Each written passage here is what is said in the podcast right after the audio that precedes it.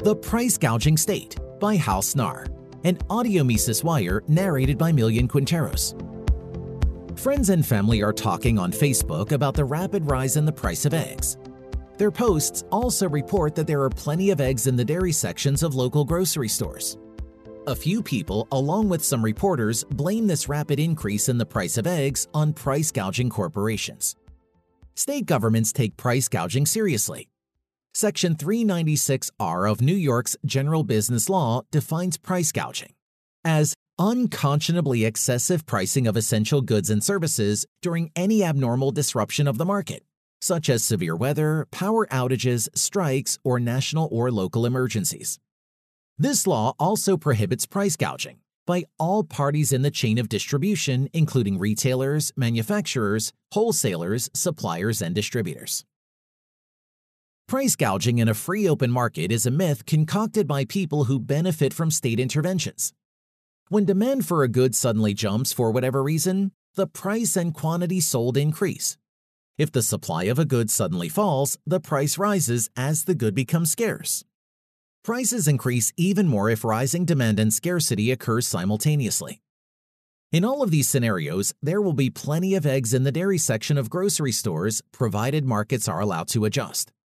Adjustments, however, will result in higher prices, which encourage consumers to economize or seek substitutes. Could rapidly rising prices be the result of firms colluding or merging to become the sole supplier of a product? Yes, but only over a short period when there are no substitutes. A sole supplier in either form does this by restricting output, which pushes the price up results in above normal profits, and attracts entrepreneurs who see a potential entry point. If entrepreneurs are free to innovate and profit from their efforts, they will jump into this market. A fascinating example of this is Phil and Jen Tompkins' business. It rents egg laying chickens to consumers. Its sales are booming. Consumers save money by gathering freshly hatched eggs from the rented hens in their backyards, rather than buying expensive eggs from grocery stores. Since price gouging cannot occur in free markets, even when firms collude or merge with their competitors, it follows that government intervention must be the cause of rising prices. If a price increase is substantial, some voters will demand their representatives act. Legislators that blame corporations call for taxes on the windfall profits, consumer subsidies to offset higher expenses, or capping prices at previous lower levels.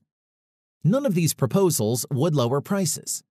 A windfall tax pushes prices even higher by reducing supply. A consumer subsidy does the same by boosting demand. A price cap would result in a shortage, no eggs in the dairy section, as consumers would demand more than firms can supply at a level that generates a minimal return on investment.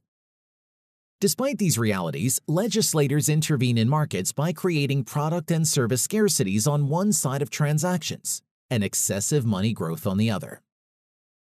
In late 2008, legislators gave the Fed the authority to pay interest on reserves, IOR. The IOR rate serves as a price floor, resulting in trillions of dollars in unemployed reserves. It allows the Fed to print trillions of additional dollars to paper over the multi trillion dollar budget deficits of the Trump and Biden administrations.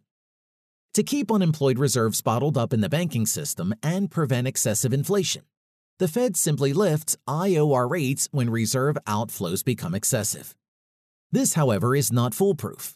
Reserves leak out to prime borrowers in an arbitrage facilitated by big banks which borrow from the Fed at the IOR rate and lend to these borrowers at the prime rate.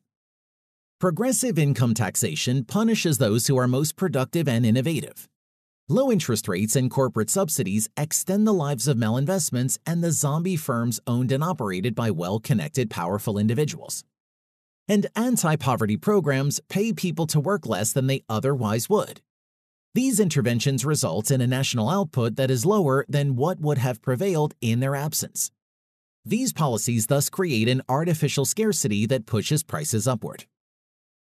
As mentioned above, firms that collude to act as or merge to become the sole supplier of a product require a neo mercantilist economy and cannot occur in a free market. The state has been and continues to be the creator of monopolies.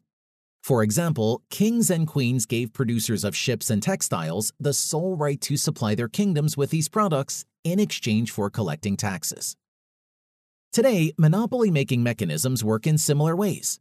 The state restricts entry via licensing, patents, subsidies, and convenience of necessity con laws. Republic Services and Waste Management, for example, both spend $500 to purchase a competitor's veto to block a young entrepreneur from providing trash delivery services to home builders in Montana. Likewise, intensive care unit beds were in short supply during the pandemic because con laws allowed incumbent hospitals to block competitors from entering the market. The World Economic Forum, WEF, no matter what rhetoric it uses to hide its agenda, is a cartel of corporatists who use government allies throughout the world to create rules and restrictions on trade and production. These restrictions are sold to us as a means of saving the planet, when in reality, they save corporatists from present and future competitors. Because their policies create shortages and cause mass protests, like in Sri Lanka and the Netherlands.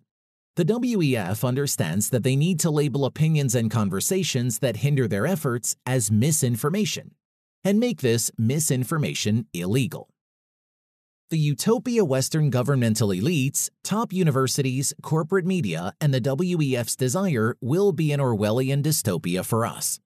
Its foundation has been laid. We voluntarily walk around with its telescreens in our hands. These devices, which are occasionally used to make phone calls, track our movements and thoughts, and subject us to the two minutes hate of 1984 through perpetual and outrageous social media. The agents of these institutions change the meaning of words and send history down the memory hole. Price gouging is not a result of firms competing in a free and open marketplace. It is the result of governments creating artificial scarcities via taxes, subsidies, regulations, and licensing.